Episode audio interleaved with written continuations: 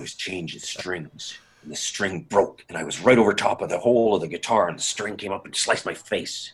He said, "You'll never put your face over the top of the guitar when you're changing strings. Never do it."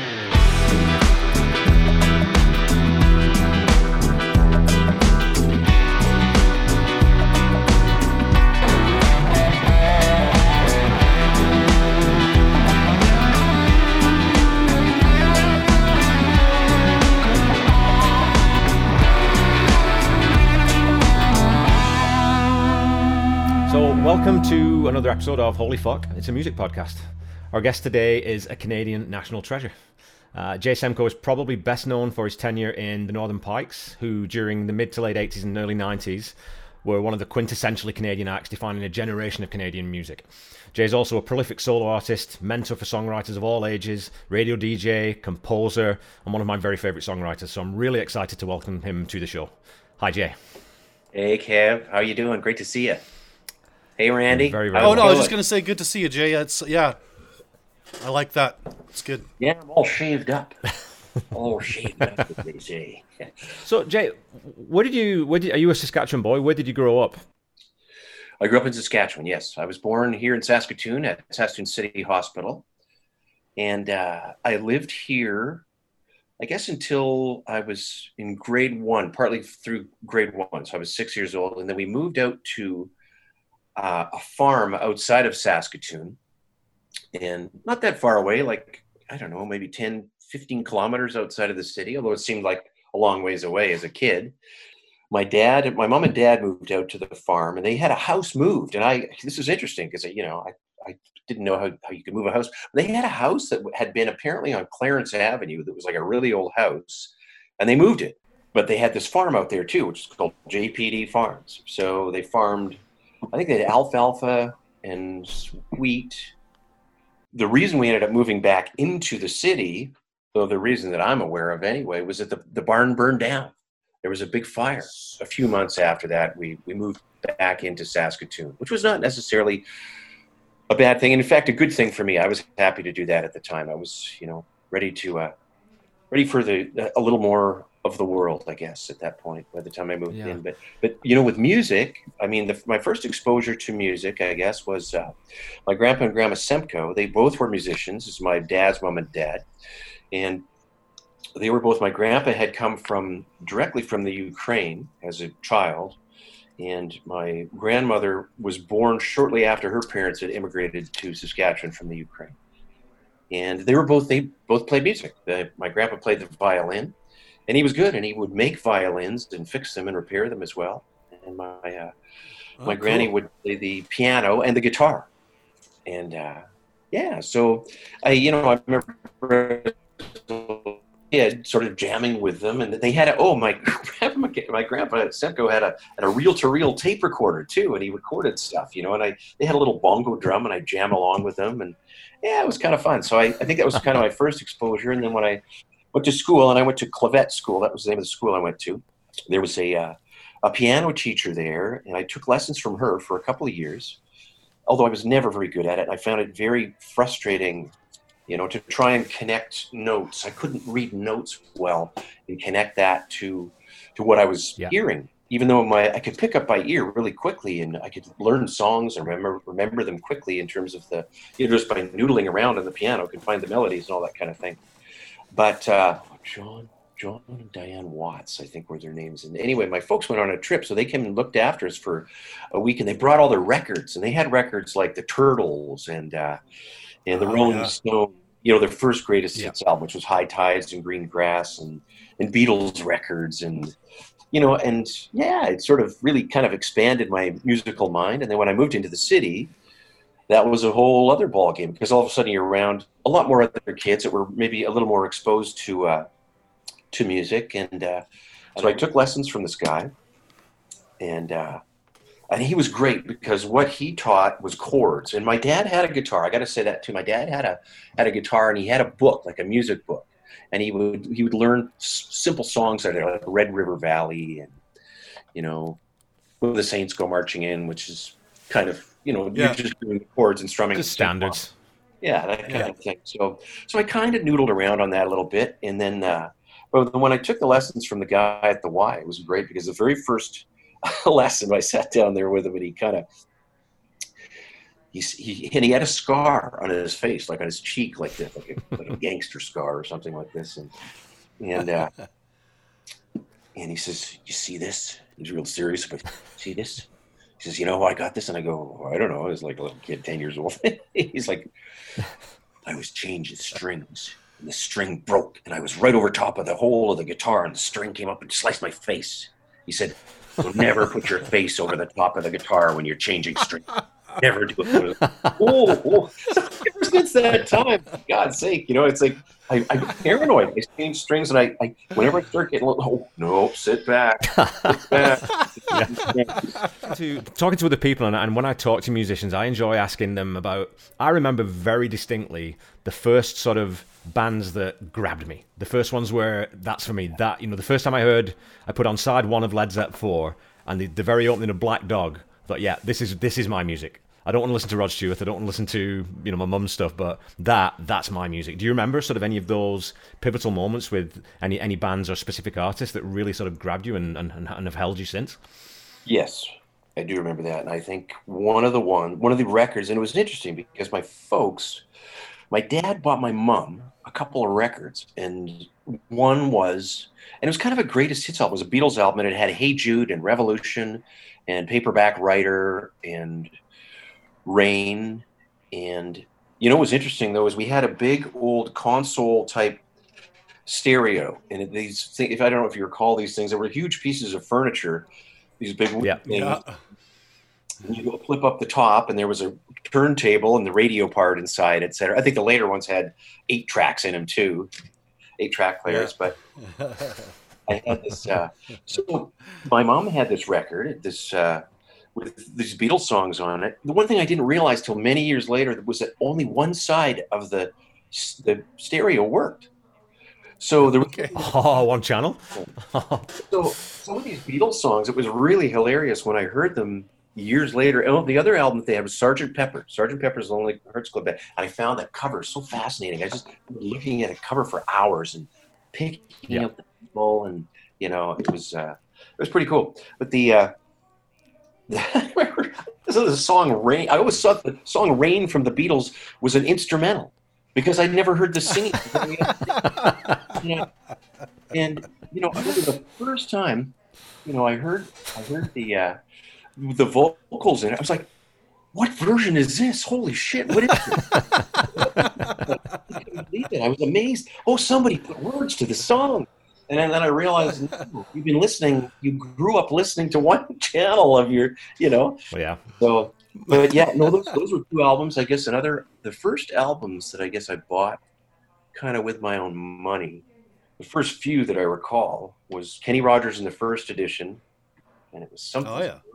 Was the album? I think it was the name of the album. It had the song "Something's Burning," which I love, and uh, oh, the other album I bought was I think at the same time, and I had saved up, you know, from whatever I was doing cutting the grass or something, and I and I bought Bill the best of Bill Cosby as well.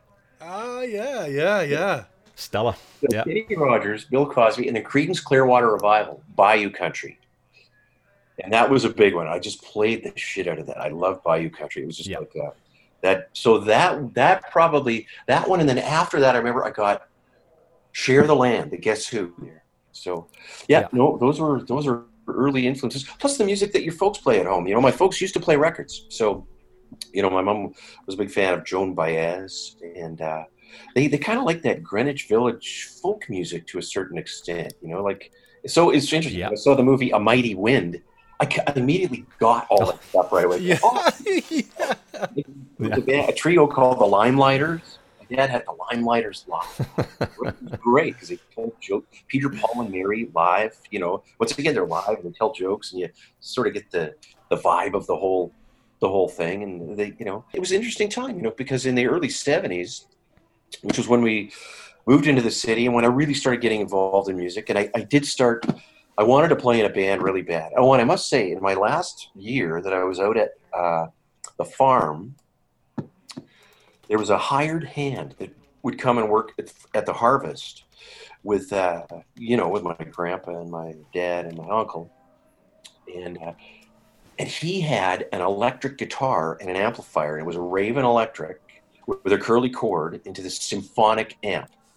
And uh, anyway, I was fascinated by this, and he he wanted to sell it. So for my birthday, my folks bought it for me. And uh, so and I was amazed with it. And I still have the amp, although it's really an electrical hazard. It needs to be repaired. Oh. I plugged it in not that long ago, and I went to play it. It was like you could feel the current going through. Like, how old were you then when you first started playing guitar? I think I was 10. 10 and then turning 10. 11. But when I learning chords was when I actually took, you know, with the electric guitar, I just kind of made noise on it, you know, and uh, yeah. And to be honest, it wasn't the world's, you know, greatest technical guitar or anything. It was really, it was hard to get in tune and things yeah. like that, you know, but it made a sound that was neat through it, a, a little amp and stuff like that. So when he moved into the city and, and I wanted to learn guitar better. So I started going to Gordy Brandt's music. I took lessons there with a buddy of mine, John Bailey. Lessons as a duo. Remember the first teacher that we had there, he was a classical guitarist and he was really good. And he was, this is about 72, 1971 or 72. Yeah. and this guy, he was a, a, real, like a real hippie, first generate when they were real, like real hippies. And he had hair like his waist. And he was great on the classical. And he'd sort of try and teach us songs. My friend john and i and we'd sort of be fascinated. He'd go you want to hear some music? And we go yeah. And then he just played for the last 15 minutes of the lesson. Really good and i remember he was going to move to spain because he was convinced that if you got a really good classical guitar from spain and if you took it out of there it would be ruined because the the climate was different etc so in order for him to get the guitar that he ultimately wanted he was going to literally immigrate to Spain for this guitar. that is bringing the mountain to Muhammad. that guy was seriously committed, man. It's like saying, it's like moving for a girl or moving for you know somebody yeah. uh, that you're in love with, you know, to yeah. to. Uh, and then I wanted to learn the bass because I realized, you know, being moving into the city and there were a lot more kids around, etc. And there were lots of guys that were really good guitar players. It seemed like, but there weren't hardly any bass players. I wanted to be in a band, and you know, this is pre pre White Stripes era, yeah, yeah. Black era. So you, every band had to have a bass player. So, and there was also there was a kid named Mark Wolf, and he was a guitarist, and he lived a few doors down from the brants and then another guy two doors down on the other side, Jimmy Walker, and Jim played the drums and they were both really good. Mark was a really good guitar player. He was a small little guy at that time. He grew up to be a, a you know a tall man eventually, but at that time he was pretty small, and the guitar was so big on him. He was just like this little guy, you know, playing the guitar. But Jim was a really good drummer too, and he was a great rock and roll drummer. But he also played in the pipe and drums band. So, yeah, so those are the guys I got to jam with, you know, as a little kid, you know, and uh, it was it was a good education. And I mean, you know, you, I think you sometimes, you know, rise up to the people that you're playing with. And those guys were both pretty good musicians for their age anyway, you know, and, uh, and I ended up being lucky enough, being the right place, right time to be around these guys.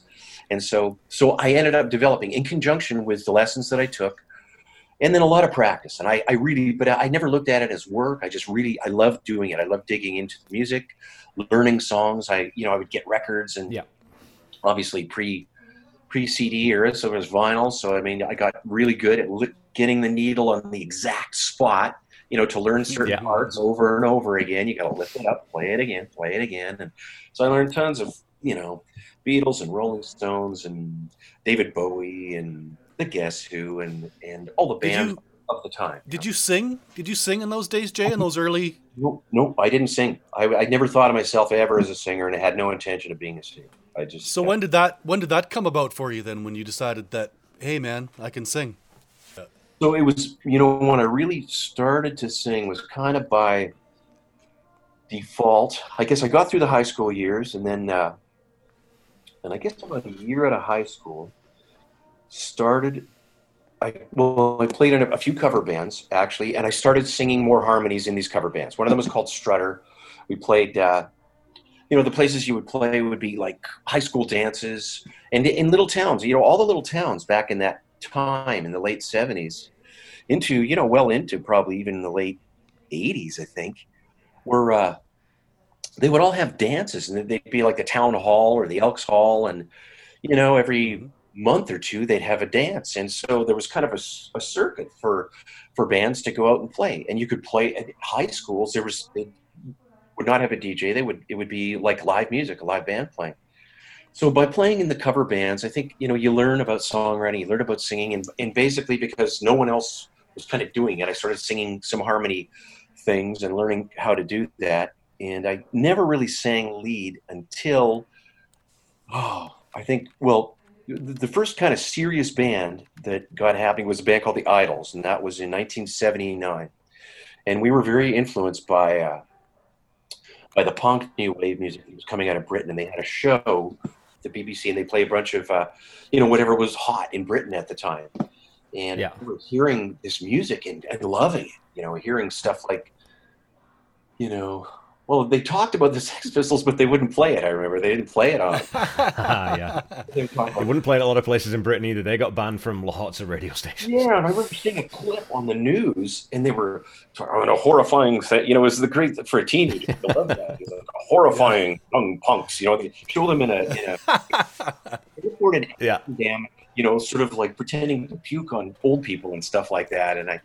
I, I like that. I thought that was kind of cool. I, like these guys. This is kind of, you know, and they, they just had short, spiky hair, and it was really different. I, I, I got off on the energy of it, and I. Oh yeah, I remember the other those groups. You know, I guess I always liked a little more of the pop pop side of things, and I loved Elvis Costello and the Attractions. And I mean, and we started in the summer of '79, the Idols, and there was myself and uh, a drummer named Colin Sander, and I played bass and we had Mark Wolf, my childhood friend, guitar player. He was the original guitar player in the Idols, and uh, and Merl Bryck, who ended up, you know, being one of the guys in the Northern Pikes, and that was the original version of the Idols. And we would go out. We had we bought these suits at the Army and Navy department store. They were sort of a lime green double-breasted suit they were really fairly ugly, but they were quite striking in their own weird way. also, and they were cheap, and so we got four of these, and we also got these four red jumpsuits, and uh, they were kind of like a flight suit or something. They were meant for fixing your car or something. And so we would have our little costumes. And our other shtick that we did on stage is we had, if you remember from the Flintstones, they had uh, they used to have these punching bags that for kids and they were weighted. They were inflatable. You blow them up, and they were, had sort of yeah. a thing on the bottom, so you could punch, yeah. bounce back up all the time. And they, they were Fred Flintstone. They, his his face and body on there. And when I remember when we would play the song "Pump It Up," we played "Pump It Up" by Elvis Costello, and and then we throw these things out and punch them around. but, you know, it was, well, that's funny, Jay. Because I mean, yeah. And I grew up. I grew up with a, listening to either first hand or second hand a lot of those British bands, the Jam, Elvis Costello, especially Squeeze. Oh, okay. And I see that that that makes sense to me because they're very clever bands lyrically. Like you know, they're not just writing. It's not just I met this girl on a Sunday. Like they, they write really interesting lyrics. Mm-hmm. And so, do you think does that play into your songwriting style? Do, do you feel those influences coming forward? I think so. They they set kind of a high bar there, you know. I mean, but hey, having yeah. said that, I mean, I love to hear, you know, I want to be your girlfriend from the Ramones too, you know, which was pretty pretty yeah. basic lyrically, but, but yeah, Louie I mean, Louie. I mean, Louie Louie is still one of the best songs ever written, and it's yeah, you know yeah, exactly. So I mean, you know, yeah. yeah. people like Elvis Elvis Costello writes such good lyrics, just amazing, amazing oh. songwriter. You know, and Squeeze as well, and you know, I, I remember we went to see Squeeze, just blew me away when I saw you know, Glenn Tilbrook playing really complex guitar parts in complex songs, singing complex, you know, melodies, yeah. you know, like Paul McCartney meets Elvis Costello melodies, and you go, whoa, this is like they he they blew me away. And they had Jools Holland playing keys at the time, and he oh. was the front man. He sat kind of in front, and played the piano, and he was kind of like a carnival barker. And you go, uh, hey, how you doing tonight? You know, he had this kind of real fun kind of and uh, man, they were good. The drummer was they were just a really good band. They just had a big yeah. influence, and the, that was a kind of a crazy fun trip. I remember when we got into.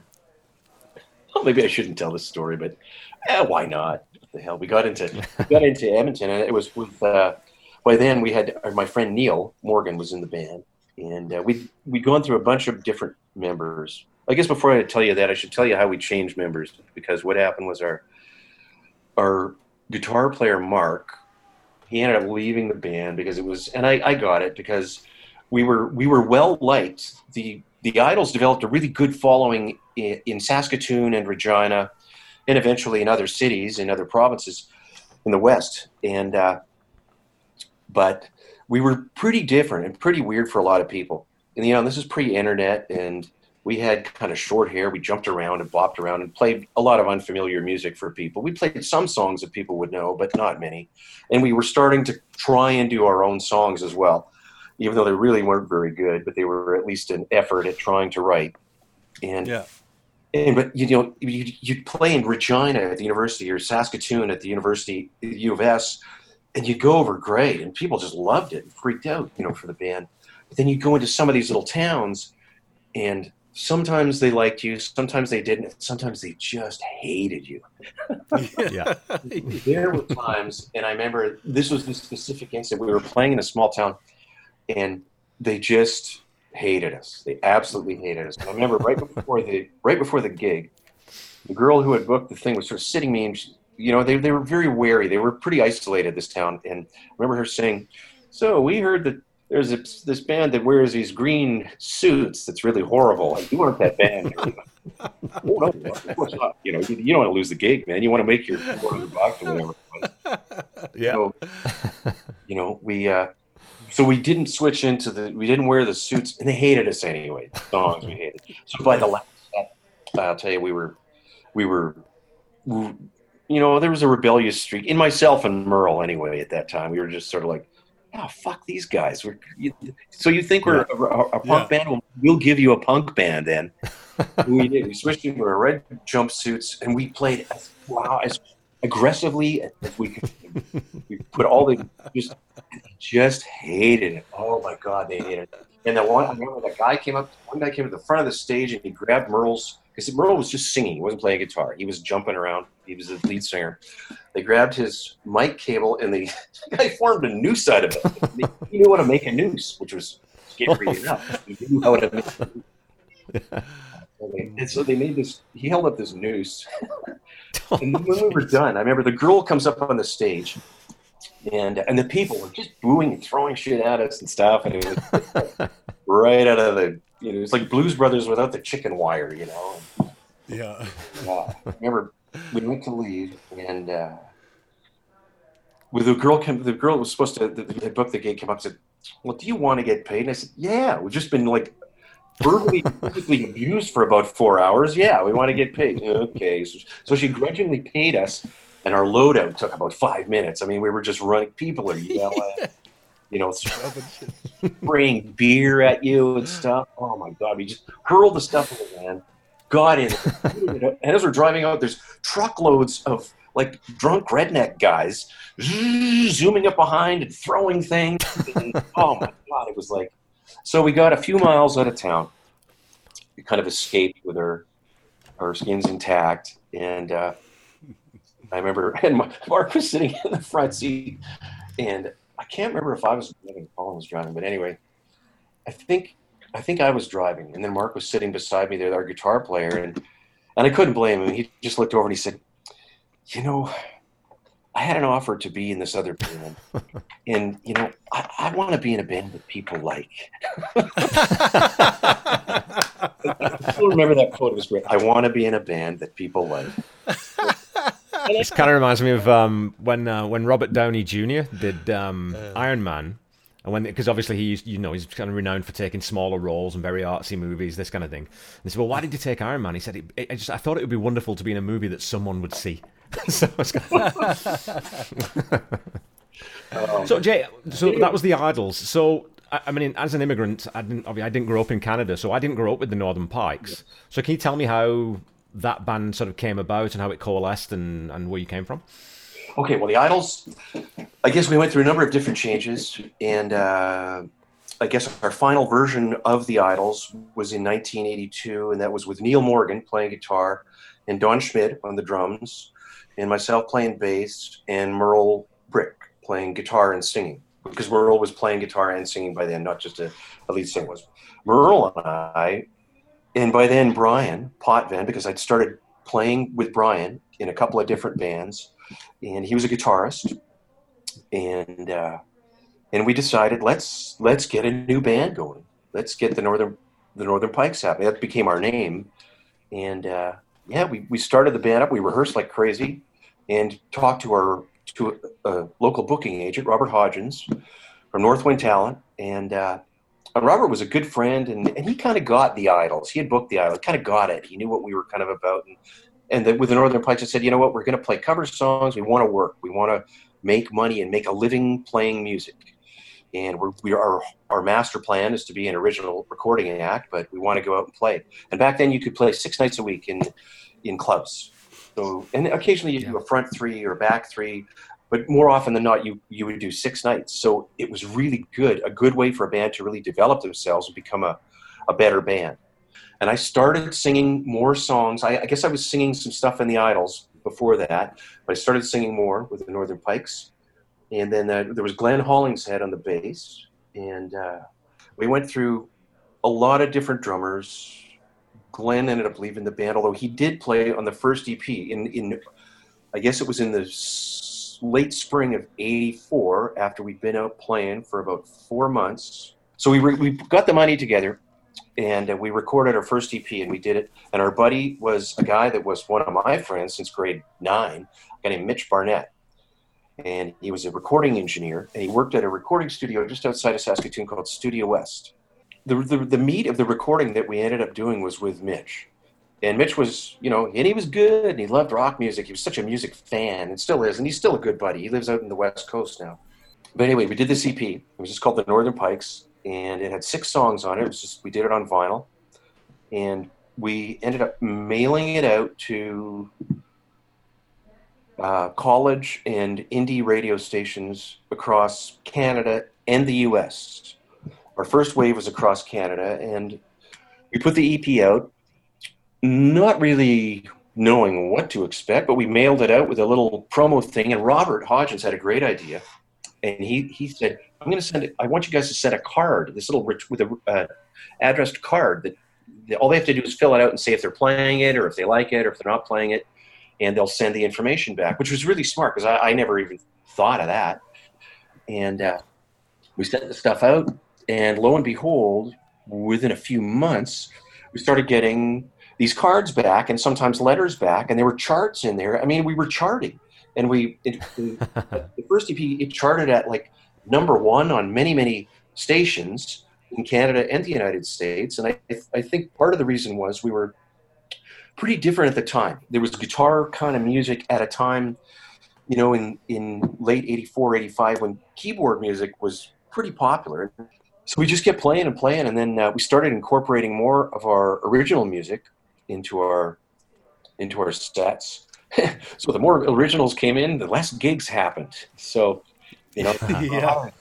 You know, although having said that, there was always a thing, and I got to mention this: there was always a thing in Saskatoon called the Alternative Music Society, and they would put on these these concerts. And often, I was in a band called Listen with Neil Morgan and Dave Abbott. It was a three-piece band, kind of prior, sort of in around the Idols or just after, you know, the Idols. And Bryan Potvin, Bryan was also in a group called uh, Doris Day with Johnny Sinclair. And there were some cool alternative groups that were just focusing on the original music, but they didn't play that often because it just wasn't the demand for that. But yeah, Alternative Music Society, we put on these shows, so we ended up opening for some cool bands along the way, and uh, and got to see a lot of these cool concerts. I mean, some of the well, here's a here's a gig that was amazing. I remember seeing the band Simple Minds in Martensville, the town of Martensville. What? Ah, uh, no way. At the Elks Hall in Martensville. Simple Minds. Wow. They made a venue for them in Saskatoon. So they played at like the Elks Hall. It was like this, and I, remember driving out or getting a ride out or somehow getting out there and watching them play. And they were cool. They were a cool band. I mean, they had they definitely had it together in terms of their their sound and this was, I think, with their second record had come out actually. And I remember the guitar player was really cool. He used effects really well, and I'm, I think Bryan sort of was pretty fascinated by him. And but anyway, what what that yeah. did expose you to different music and, and gave you instead of just being exposed to the world of of bars and, and, and playing covers, there there was another side of, of, of rock music that you could see. Where there were uh, alternative music bands playing different things, and not that they were all super great, but I mean, I remember I think we opened for DOA. That was another gig that we opened for, and uh, after you sent all those albums out, did that did that end up helping getting you guys signed? Is that what kind of you know led Warner Brothers to start? It was uh, was it Warner? Who was it that will start knocking on your door? First record label person that came to see us was somebody from Amherst, and they flew out, and I think that was in 1985. We ended doing we did a second uh, recording, a second independent album in 1985. But before that time, they came out and saw us. And I mean, Robert Hodgins, he actually drove out to Calgary to hang out with us and sort of act as a, as a manager at that time. And I remember we were super pumped and excited, and we went to start playing, and we played, and then we finished our set.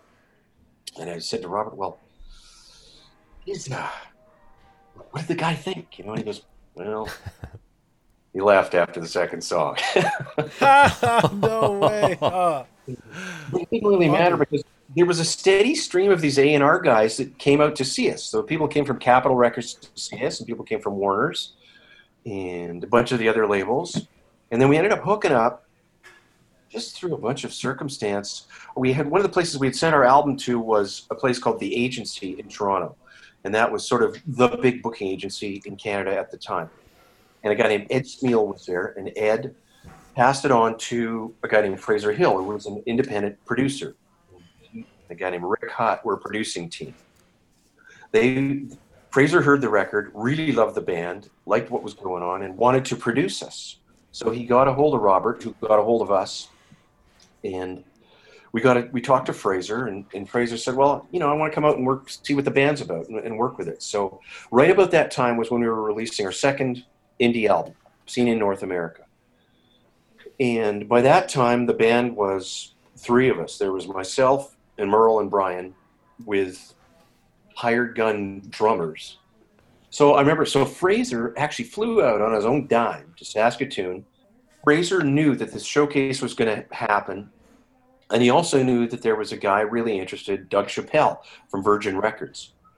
So Fraser came out, and we. I remember we were in my at my folks' house in their garage, which now I go, wow, that must have been kind of loud and irritating for the neighbors because it wasn't exactly soundproof. But, but we rehearsed there, man, a lot. Like we were, but we were also we were always a big rehearsal band. We we practiced a lot. We we, we really worked at it, and uh, you know, I think why we kind of got better than a lot of the other bands just because we got tighter and we worked. At, I learned you learn tricks from people. I remember talking to John Donnelly from the Queen City Kids, and and they were they were a super tight band that I used to see playing down a place called the A4 all the time. And in fact, I bought a bass, a Fury bass off John. but I was a big fan. Oh, I remember yeah.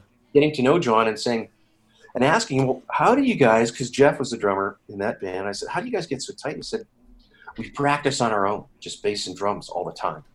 So we know exactly what each other's doing all the time. And yeah. it was a trick that I learned. And so Donnie and I ended up practicing a lot on our own and then all of a sudden you do a lot of this and you, then the other two guys get added into the mix and they go holy shit you guys are what's going on? It, just elevated the tightness of the band. So anyway fraser was out there for about a week. We did this showcase and doug Chappell from virgin flew out for the showcase and donnie was playing drums with us at that time. And uh, and doug saw us playing was blown away by the band. He just loved it loved the band and so he came to actually see us after the set because Fraser had said, "Don't don't expect him to talk to you or anything." We were nervous, we, but by then, I must say, by then we'd played a lot of gigs, and we were also uh, we'd also had the experience of having lots of A and R people come to see us. So we were kind of used to rejection to a certain extent. Well, they weren't. yeah. But we played a good set. Doug liked us. He talked to us afterwards, and he was a really cool guy, nicest guy in the world, and. Uh, and he had been at Island Records before that, and then before that he had been at A and M. And uh, anyway, he's just a really cool guy. So he was really he was interested in us, and he started following the band essentially. And so Fraser at this point thought, okay, well, this is this is a serious band. So he started working with Ed Smeal. Ed was from the agency. They eventually became our managers, called Mighty Music Management. And over the course of the next, I guess, the, nor- the next year, from a, the fall of '85 to the fall of '86, we started being booked through the agency and toured right across the country as an original band playing the odd cover. That's what we became.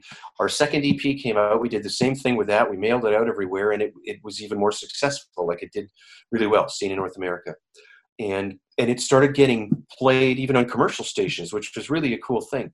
So over the course of that year, Donnie ended up. We had a different drummer. Donnie was not able to play full time with us. We had a drummer named Doug Lashinsky, and Doug played a lot of gigs with us, including lots of gigs in Toronto and right across the country. But we always knew we wanted Donnie, and and he became available in the spring of '86. He basically went through a divorce, and we replaced Doug with Don.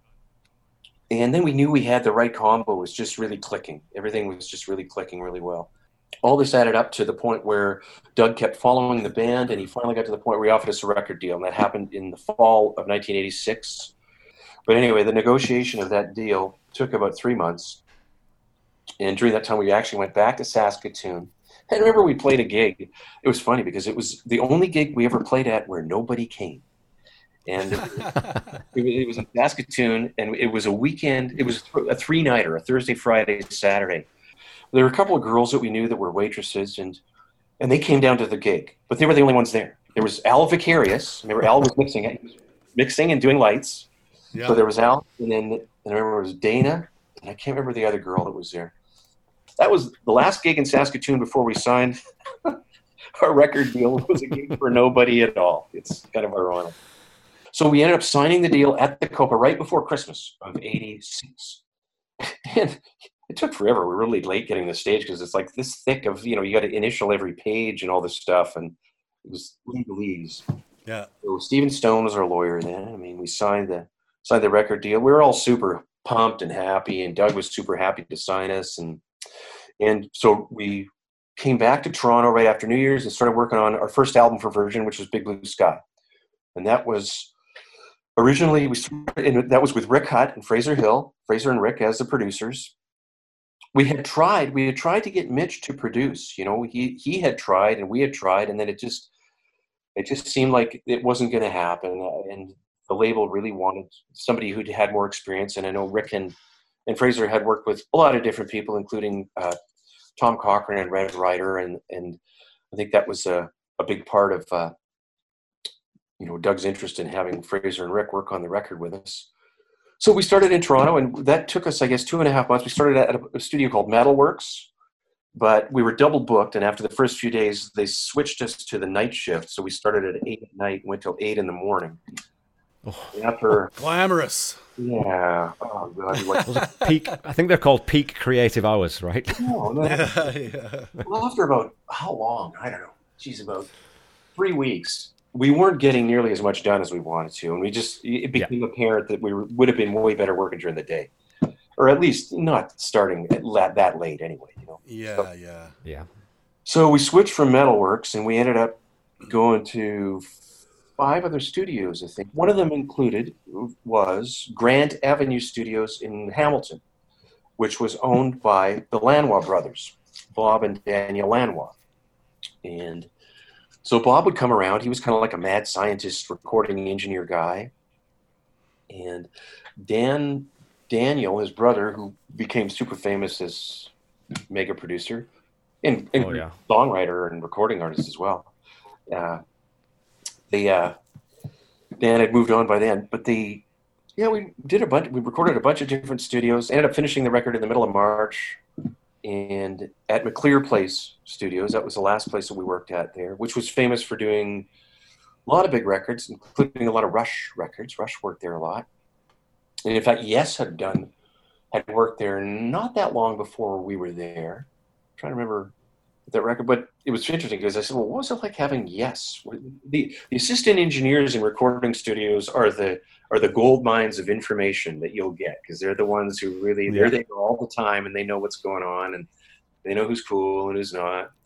But anyway, yeah, really, yes. When they set up, they had they brought in trees. Like they, they the studio area was turned into kind of like a forest within the studio area. So you look, you know, it's old school recording studio with like glass, you know, and it's like this forest of people. Like, you know, I thought that was kind of a cool idea. But so Yeah, That's uh, Teenage Big Blue Sky. That record came out. First of all, there was a single. First single was Teen Land. Came out in May of uh, of '87, and the the day the single was released, and it was a vinyl 45, vinyl 45. This is you know well before cell phones and everything. else. So, hop, Start the thing, hop in the truck, drive in, phoned you know the people at Virgin Records from the phone in the clubhouse or whatever, and I talked to, I think it was Laura Bartlett from Virgin Records, and she said, Well, you know what? I think we sent each of you guys two singles, right? And I said, Yeah. She said, Well, what you need to do is uh, there's been an error made. And there were two stations. What they would do at that time is they would send all the singles out by courier. So they would all arrive at the same day to all the stations in Canada so that no one would feel slighted. Nothing was, everybody got it the same. They could all get together if it was going to get added and all that kind of thing. Anyway, the two stations that they'd missed were station Saskatoon and Regina. Somehow, so they, she knew that I had two singles and that had been sent to me. So she said, We've got you a plane ticket. You're going to fly to Regina. Take it to, I think it was Z99 was the station there. Take it to Z99 and, and then take it to I think it was maybe 102 Rock. I, I don't, remember the, the name of it at that time, but it was the Yeah, Rock yeah. in Saskatoon at that time. So I had just enough time to run home, grab the singles, change my pants, get on the airplane, and it was a prop plane from flying from Saskatoon to Regina. It was super windy that day. That was one of the roughest rides I've had. And it seemed like we were about 20 feet above the ground. and the wind just blowing this plane around, thinking you're going to crash. Anyway, got to Regina, took a cab to the radio station, dropped off the single, took the cab back, took the plane back to Saskatoon, dropped it off to the radio station there, and then went back and finished the cutting that I had to do that day.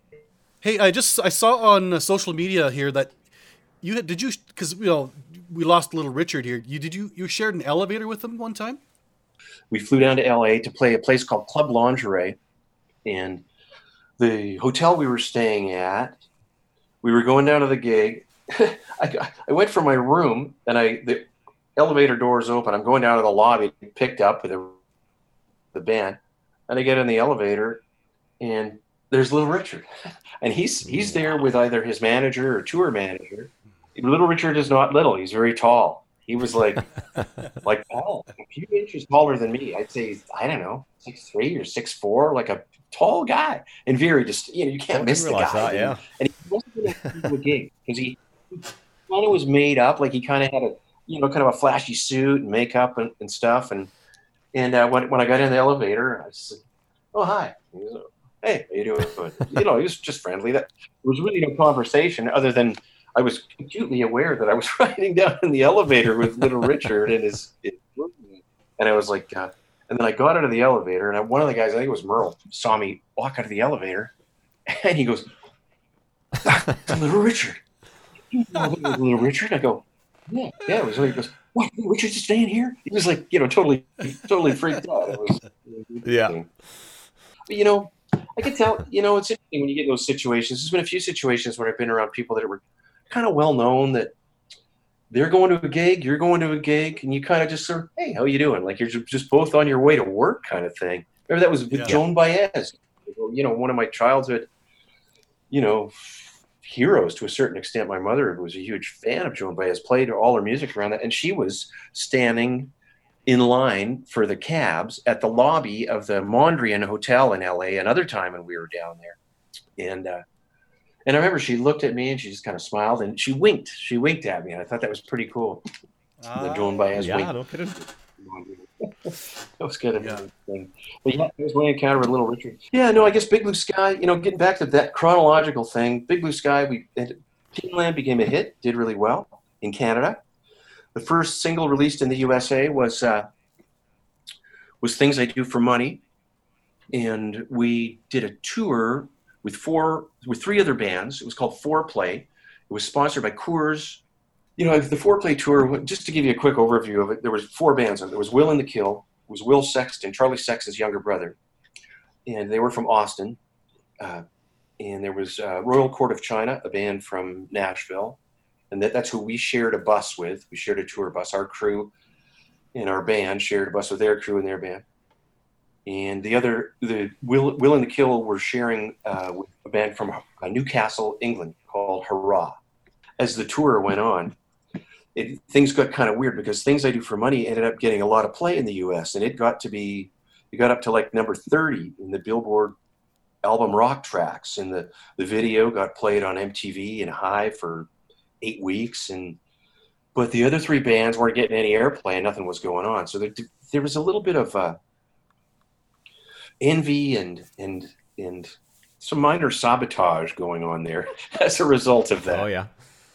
We were shortly after that tour we were booked to do another tour in the US starting in January opening for the Kinks. And we were supposed to go from coast to coast and they were playing a wide variety of shows. It was going to be oh wow. a lot of sort of medium to small how theaters. cool is that? yeah we were oh. very excited about that and then uh, but when it the uh, Ray and Dave Davies their their mother died just shortly before the tour started and uh, so they blew out the tour. They they oh, man. they decided to blow out the tour.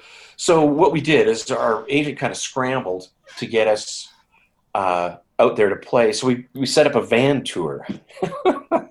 so we were, which was different than you know. The nice thing when you go out as an opening act for a bigger band is, first of all, you got a bunch of people there already, and second of all, you look you look pretty good because you're on a on a big stage and, and you, you do a short set. It's usually 30 40 45 at the longest.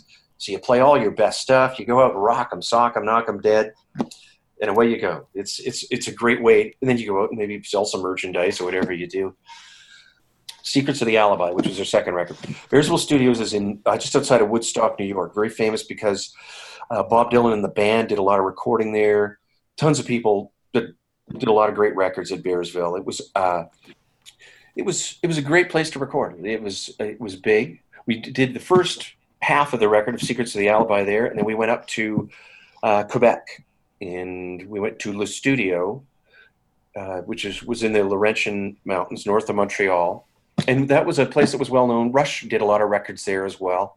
The producer for for Keith Richards took took the the big you know all the studios at that time in the 80s and 90s had these you'd have usually three sets of speakers you'd have the little Auratones and then you'd have like the yamaha ns10s and then there would be gigantic speakers in embedded into the wall built in and sometimes they were like tech or who knew jbls or you know, they were big so anyway apparently what don smith who was recording with keith did he, he got them taken out. They got the, the, assistants to take them out of there, set right on the top of the console. So you've got to make a.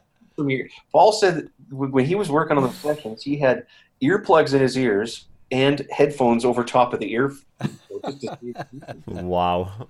So incredibly loud in there. It's just banging loud. We finished that record. Ended up touring across Canada went once again down to the states. We did a tour opening for. Oh God, we did so many tours down there. One was for uh, Dred Zeppelin. Remember the band Dred Zeppelin? Yeah, I yep. do. Yes. Yeah. awesome. And then we also did another tour opening for Robert Palmer with his band down there. And yeah. Anyway, that album finished, and then we went off to do Snow in June, and that was uh, kind of the the the big that was the third record for the Pikes, and it was going to be that was there was a lot of uh, money invested into making that record. We went back to Bearsville Studios in upstate New York, and we started in August. I guess we were in the rehearsal barn for a few weeks, and then moved our way up to the. Uh, up to the main studio. They had two studios in Bearsville. One was the tracking studio, and they had an old Neve console that had been owned by Pete Townshend. and it was sort of famous, and it had he had had it in his home studio, I think, and the, I think the Who actually officially had owned it, but but it was an old Neve console, and they were very known for their you know the warm transformers and getting a really nice warm sound out of them. And that was part of working there. It was really really a nice sounding console, and the room was big. You had lots of space. The control room wasn't that big, but the, the recording area was really big. It was like a, kind of like a small gymnasium, like a pretty good size. But mm-hmm. next door in the same building, in the same building was the mix studio, and they kind of built this mix studio to the specs of Bob Clearmountain because Bob Clearmountain, who uh, is a well-known engineer and producer, mm-hmm. he uh, he had a house in Wood in Woodstock or just outside of Woodstock, and he loved he lived in New York City, but he would come up there to work a lot of the time because it was nice. You're up in kind of the kind of the Appalachians. It was mountains and, yep. and a pretty area up there. So Bob would come up and work all the time, and so they kind of he basically advised him as to what he wanted with the room, and it was a nice room. It had a humidifier in it. It just was a very comfortable room for mixing. And so the nice thing about Bob working there is we, we ended up crossing paths with him and and getting to know him a little bit. And our our producers Rick and Fraser got to know him a little bit. And we had wanted to have some other people mixing on the record. And we had already lined up through uh, Doug Chappell had lined up Hugh Padgham uh, to to do mixes for some of the songs so we started recording in, in really we started working there in late august. And just before christmas mid-december we were set up to go to have Padgham mix five of the songs uh, at a&m studios in la so they flew Bryan and myself and rick and fraser out to la for the mix sessions. So Bryan and i stayed together there and it was really interesting being just in these different studios and working with some of these different people. I mean, A and M was uh, really a hub of of recording activity in in LA. It had, I think, I think it had eight or ten studios in all. Um, we were in one of the smaller kind of mix studios, but the next record we did after that, we went back to A and M, and we ended up uh, working in the big studio to do tracking for a couple of weeks. But Hugh was really good, and he and I was a big. Fa- we were big fans of Hugh and Bob. They were both superstar producer mixer guys. And Hugh had he was he had mixed a lot of great records that we we knew. Like he he had worked on a, a number of XTC records and records with the Police and records with Genesis and Phil Collins and Hall and Oates, many other people. He was just a really formidable producer. And I remember we one of the sessions we were there after a mixed day, and we, we went to this place called Barney's Beanery. We would go there every night and have a couple of, not every night, but almost every night we were there. Have a couple of drinks and have a bite to eat or something, you know, late at night when we were finished. I remember then, in one of the days we were there, Hugh had uh, a song that went to number one, and it was the song was "Another Day in Paradise." Phil Collins, another another day in yeah. number one. Yeah, and huge, uh, huge hit. Yeah, and so and it was interesting because we were we're all sitting there. There's Fraser, Rick, and Bryan, and I, and you, and, and Fraser said, "Well, so what's that's congratulations. You went to number one. So is that your first number one?" And you said, "Well, no, I've had other ones." And Fraser was kind of like, "Well, what other ones you had?" said, well, well, actually, I think was, I think that was the tenth number one I've had. Hmm. So he started naming them off, and I mean, we're talking like I don't even know, but he he'd worked on Sting records and Police records, and he he talked a little bit about those albums and had some interesting stories about them. And I remember at the time he had he one of the albums he was the most proud of was Synchronicity from the Police that he'd worked on. Oh, although he had he mentioned superb saying that he had really enjoyed working with XTC. And he said we reminded him a little bit of XTC because we were from kind of a smaller town, like like XTC had been, and and you know we were kind of a little bit of a quirky band. And uh, and he said one of the most fun sessions at the time was working on a, an album called English Settlement, which is a great album from XTC. And, ah. and I love that. I love that album. That's a really interesting and, and at the time it was sonically just stood head head and shoulders above above most other records. But I mean, he did stuff like, you know, he did he mixed Man Eater and many other big big songs along the way. He did "In the Air Tonight." I mean, he, you know, it was really an interesting experience to be there at A and M. And I remember one time Chrissie Hynde was walking down the hall from the Pretenders, and and Herb Alpert was the owner. And uh, one morning I was there noodling around in the studio, and and I think he wanted to play his trumpet there or something because he walked in and and I think I was, I was still smoking this. I was like smoking, having a smoke, and kind of playing the guitar and around. I think he walked in. and was like, oh, he sort of gave me a dirty look, like, "What are you doing smoking in?" Here? it was a night. Everybody smoked, you know. It was, yeah. My, I said my exposure to you wasn't through the Pikes. It was through Flora Vista. Was the first album that I heard, and because I was hanging out at Randy's, which we do, and, and he, he said he was recording that album and I think maybe played me a couple of tracks that were that were pretty much finished or whatever. And it, it's something that like that kind of folk country those types of styles are not something that I typically go for usually. But some for me, it's all about a singer's voice. And I heard that voice coming, and I'm going to fanboy on you a little bit here, but hearing that voice coming through those monitors and with those songs, it grabbed me right away. And over the last sort of six years, I'd say, that album's become really, really important to me.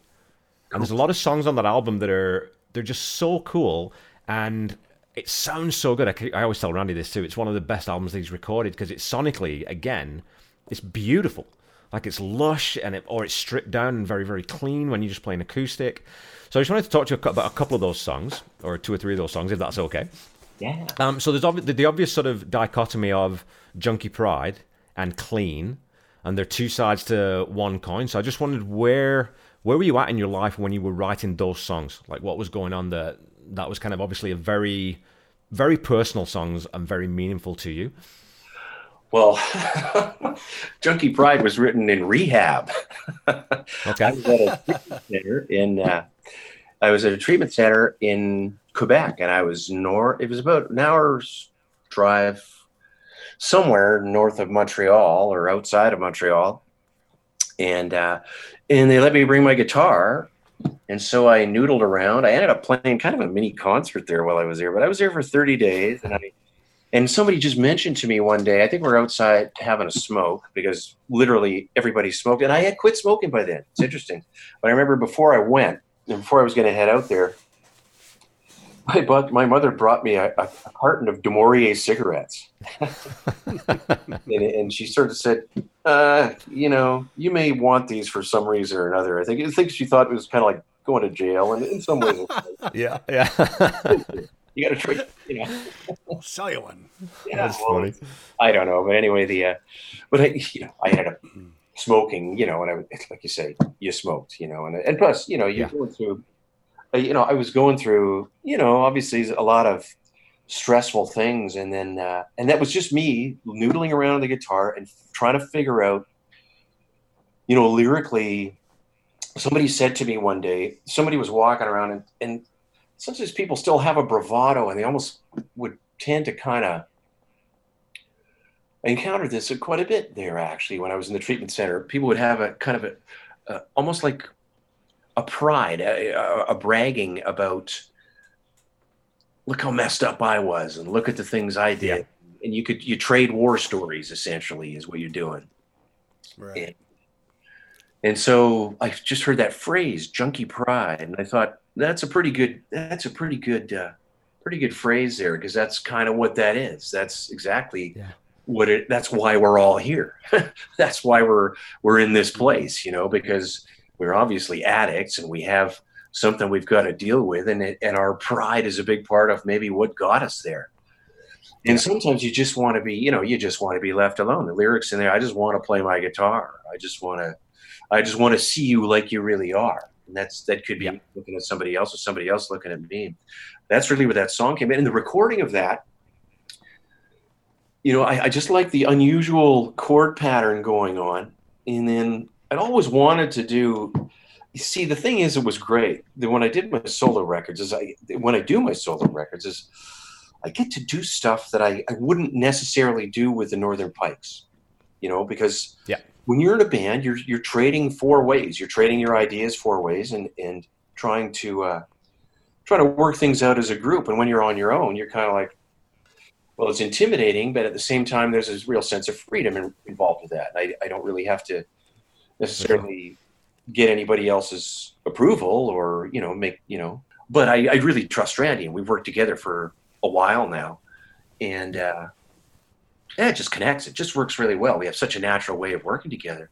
And in the middle part, I just thought, let's do a guitar. Let's do a guitar solo here, man. Let's just let this go for a while. And so I had the idea of kind of a dueling guitar thing. And I mean, Randy's yeah. can really shred. He's like a, he's a true lead guitar player. I'm really not. I'm more of a kind of like a little bit more, more of a, a, bass player who plays the guitar.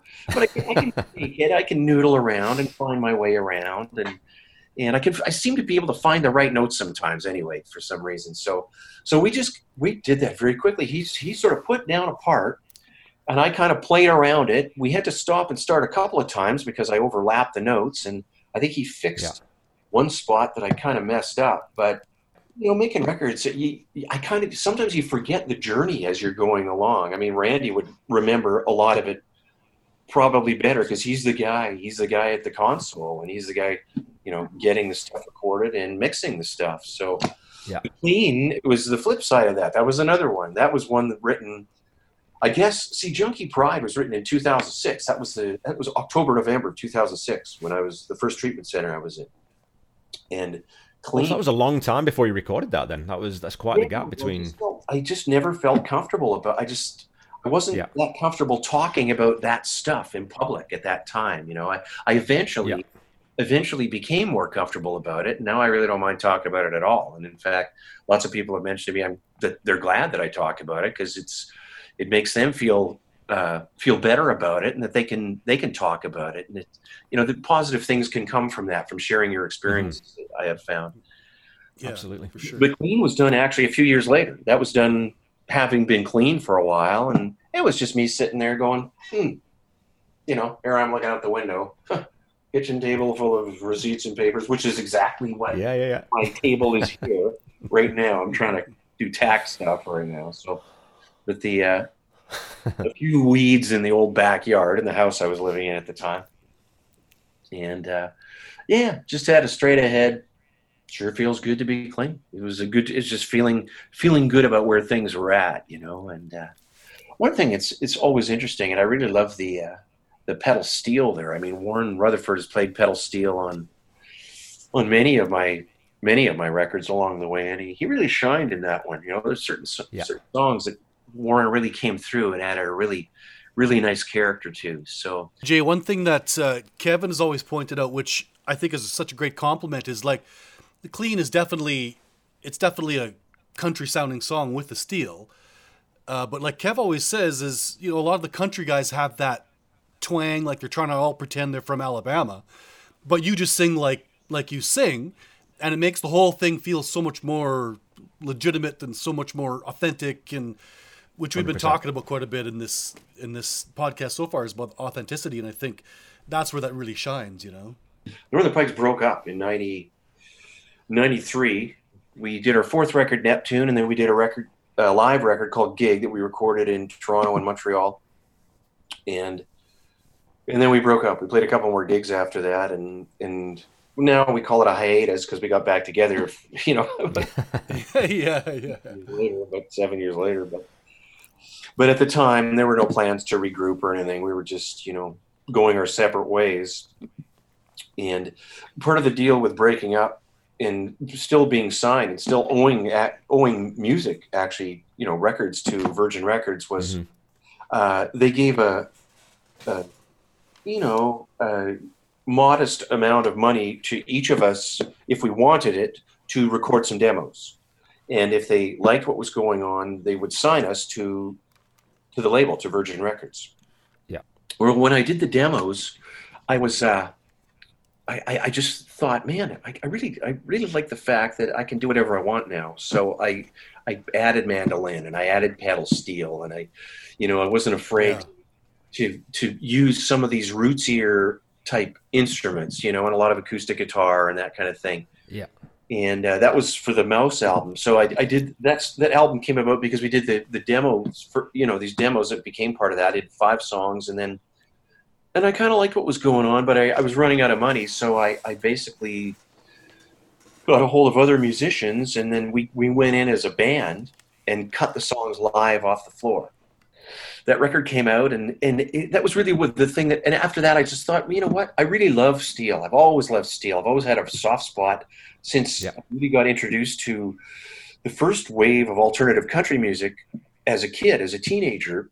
I remember at Holiday Park golf course, and the uh, the guy who was working as the maintenance janitor guy for the summer was a guy named Ken Burkell, and he was a huge music fan, and he was a few years older than me, and I think I was about 14 at the time, and I think Ken was about 19, and I remember talking with him about music all the time. He loved country music, and I I was kind of like, country music. I don't know whether I, you know. And he said, well, here, listen to this, this, this, this, and he gave me some artists to listen to, including the Eagles before they were really all that well known in Poco and Commander Cody and his Lost Planet Airmen and the Flying Burrito Brothers and Gram Parsons and music that was New Riders of the Purple Sage, you know, a bunch of different artists that were interesting and outside the mainstream of, of what was happening at that time. And it, so I've always kind of had a soft spot for, for those things. And I, I know I sing with a little bit of a twang and I always kind of have, but I've never really tried to, to go too twang because I, I just feel like you know I, I kind of have to be myself. The thing I found yeah. early. I don't think you have a twang, Jay. No, I don't think so.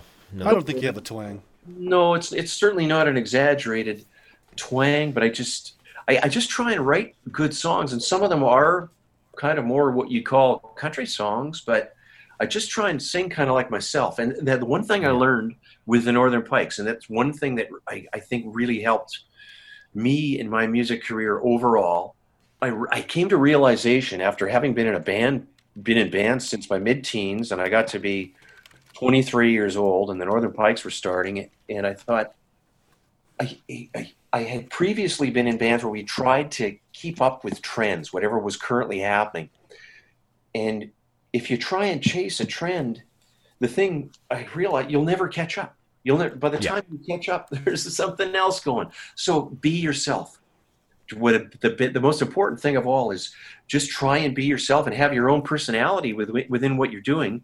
And if it works, great. If it doesn't, well, at least you're being true to yourself. You know, in terms of your yeah. sound and and your, uh, you know, your style. And and I've tried to kind of do that ever since. You know, I I've, I've obviously I've written music for lots of movies and films and things like that and TV shows where where they want you to have it sound a certain way and when you do then you adapt to what that is because when you're writing for yeah. film you're there to enhance the producer and the creator director you know you're there for the producer. You're, you're there to enhance their vision. Yeah, that's one thing you and i have talked about jay is when when you're writing music for a corporate video or whatever you're not writing for yourself. You're writing for somebody else right? So exactly, you're you're you're no you're you're hired on, and you're you're hired to do a job, and and you're within the context of that. There's nothing wrong with being creative or original and trying to mm-hmm. trying to get some really interesting music. And I learned that when I worked on Due South, and I worked in that TV series. My boss was Paul Haggis, who was a very extremely intelligent guy, and and just probably the smartest guy I think I've ever worked with, and and he had a very sometimes very subtle way of telling you things and other times not so subtle just depending on depending on what the situation was but he was he was really really smart but he you know i think paul liked what i originally was doing. He liked my rough around the edges strummy acoustic type thing and the fact that i like to you know i'd play the harmonica and i'd play the acoustic and i'd doodle away on things and do my you know whatever i could. And and that gave it some character, some original character, and he was he was looking for that, and I and I learned from that, and I I sort of thought, well, and it, that's why you know in subsequent film projects that I've worked on, sometimes, I mean, I've done things that have been you know uh, semi-orchestral. I mean, I worked on stuff with Ross, with Ross Nikiforuk. I've worked on stuff with Randy, and I mean, and with other people too. And I mean, the reality of that whole situation is that if you can inject some of your own personality into into uh, the director or the producer or creator's vision, you're going to find something kind of interesting and a little out of the mainstream. And there have been situations where I haven't really, where I didn't do that. I just basically said, okay, they seem to really know what they want, and so I'll just kind of follow direction completely.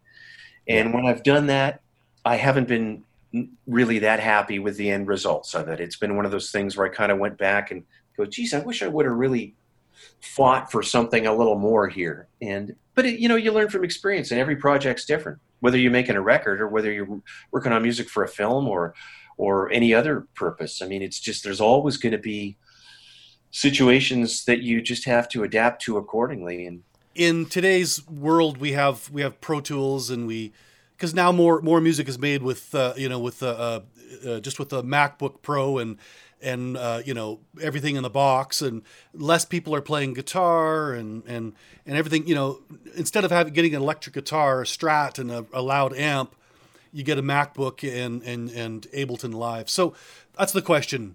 Is rock and roll dead or not? No. I don't think so. I don't think at all. I think I think what's going to happen, especially since we're in this period of of not having live music at the moment, not having, you know, not having a lot of the uh, the excitement that happens with that. I think when it does come back, and I think it's going to come back, it's going to be stronger than ever because I think there's going to be such a craving for for that. You know, there's nothing there's an excitement. And I, I think back to the, you know, some of the first rock bands I ever heard in concert. And they were, that was a school dance, Greystone Heights School, when I was like in grade seven or grade, you know, and then in grade eight playing with my little band, uh, you know, a half hour before the the other you know the the other music happened at the dance and and there's just yeah. when it when a live band connects you know, you're going to have kids and what's going to happen is there's going to be kids that are going to have a little bit of a time frame when they haven't really been exposed to this and they haven't really been yeah. and all of a sudden they're going to get in a situation where they're going to go they're going to go to a concert and they haven't been to one and they haven't or they haven't seen one for a long time with electric guitars and drums and bass and and that excitement that happens and it's going to be like, holy smokes, what is this? This is amazing. I think you're going to have an amazing cascade of of live rock and roll bands. I think is going to happen. You're going to see that. I think in about within the next oh year to two years. That's that's my prediction. Whether I'm right or not, I don't know. But I do feel bad at the moment for you know for people, young artists that are trying to release albums and you know, even us. I mean, the Northern Pikes, we're sort of in midstream of working on on a, a an album that's going to have, you know, a, a, it's going to be a new album, but it's it's going to have some a, a, fair amount of stuff really from our Snow in June record, kind of re, re reworked as as acoustic type recordings. Okay, but you know, we've kind of stopped in midstream, and we'll we'll we'll resume when you know when it's time to do that. But I mean, there's a we've we we're not going to put it out until we can go out and play live because that's that's what we do. We're a live band. Yeah. You know, we had a our band had a call about a week ago, and it's like, well, that's always been our major source of promotion. Is we we record a record and then we go out and tour and promote it. You play live, and that people see the excitement of the band live and, and enjoy that and hopefully get you know interested in the new music from there it's just a natural thing that occurs so we always finish jay with um, we have 10 quick fire questions okay um, so but it's quick fire as in there's short encapsulated questions if you want to talk about them that's fine too so number one the age old question rolling stones or the beatles oh god you know they're each so amazing in their own way I'd have to say 50 50 on that. No, I, no, not going to pick one. Okay. okay. What is the favorite thing in your closet right now? What's your favorite thing in your closet? Well, let's go take a look here. That's the first time a guest has actually gone to their closet. This is awesome.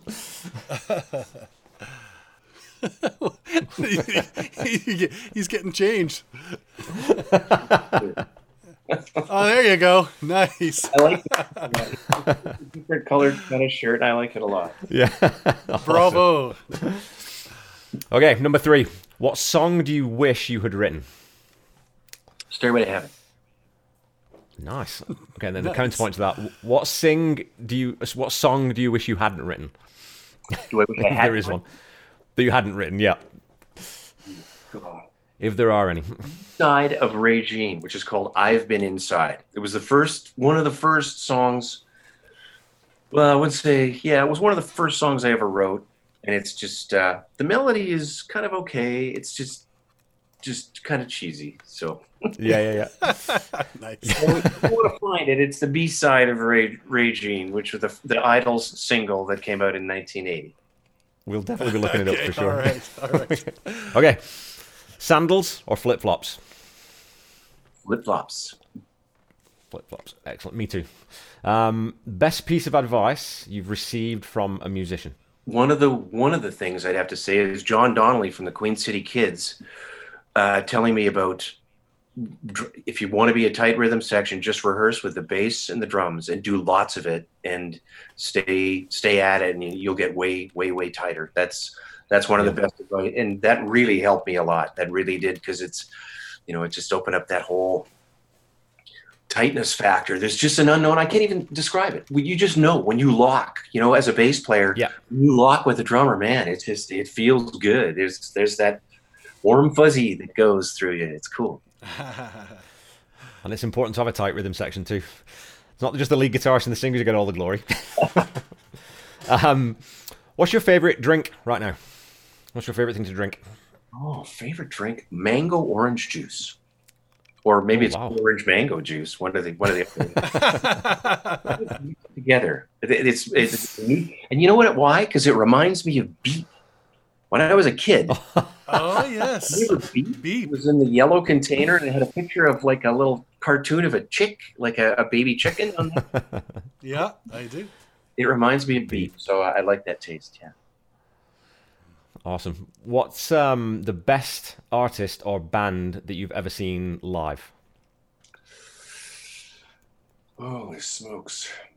The Police, 1980, on the uh, Zenyatta Mondatta tour, and that was at the center of the Arts in Regina. Yeah, Cool. the bucket list. I mean, if they ever reform, that would be a travel to any part of Canada to see those guys for me for sure. They were so good. Um, I must say, there was just uh, it was there. It was a band just, just really rising, and there was a, a confidence level, but there was at the same time a youthfulness. You know, they hadn't Yeah. become superstars, and the theater was you know eighteen hundred seat theater, two thousand seat theater, so it was a great place. All the seats were great, and Yeah, it was revved, man. It was a great show. killer album. Yeah. Okay, so we got two left for you. Um, number nine. Describe your teenage self in three words. Hmm. Oh, shy, awkward, friendly. Those three. nice. Okay, and to wrap it up, then, who would you most like to perform with, given the opportunity? And that can be anyone living or dead. Well, I'd have to say the Rolling Stones. I was just gonna say, Jay. Yeah, give. Well, Bill Wyman's not there anymore, but yeah, push whoever's playing bass out, and Give me the set list. I'll learn it, and away we go here. You know, that's right. That's awesome. with our new Canadian bass player. That's right. Everybody's looking for a gig right now, so you know. Yeah. That's right. yeah. hey, uh, hey, Jay. Thanks a lot for taking the time to do this. Yeah. Oh, thanks, guys. It was fun. I rambled on for a couple hours here. Thanks a lot for your patience with me. Hopefully, the listeners will will dig it, man. So yeah. Cool. If you ever want to do another one, just let me know, and I'm happy. It's fun talking to you guys. It's you know because you're Yeah, music guys, so it's fun. It's you can you can talk. You know. Uh, thanks for listening, music lovers. Uh, we'll include links in the episode uh, notes to some of Jay's music, as well as some of the songs and bands we talked about today. Don't forget to check us out on Instagram, Facebook, and Twitter at HFIM Podcast. We post regularly to keep you enlightened and entertained. To lead us out, we'll let Jay have the last word.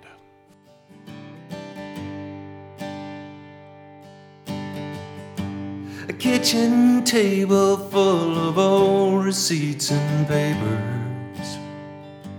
A few new weeds saying hello in my backyard. A daily conversation with my maker. It sure feels good to be clean. Been a few years now since I left the darkness. Still comes back to visit once in a while. I'm still about 20 minutes late for everything I do. But it sure feels good to be clean. Guitars and microphones still fill up my life. Words and music still put smiles on my face. I finally figured out how to run my own race. And it sure feels good to be. Won't forget the past, I use it now and then. I see things different than I ever did before. I haven't given up on love, I just know now who my real friends are. And I thank God that I'm clean. Guitars and microphones still fill up most of my life. Words and still put smiles on my face. I finally figured out how to run my own race. It sure feels good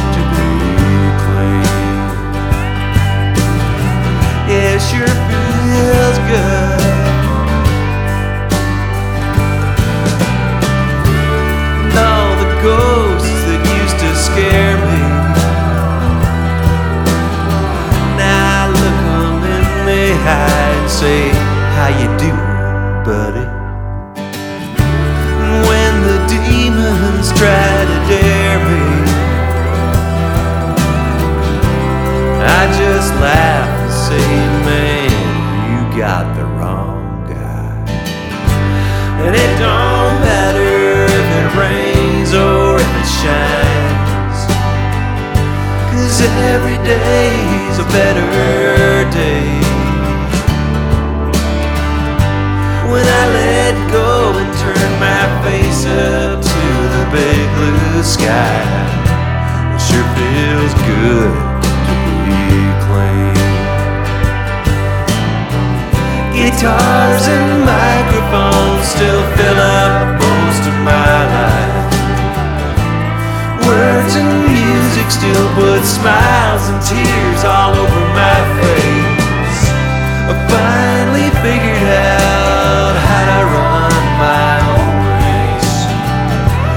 sure feels good to be clean.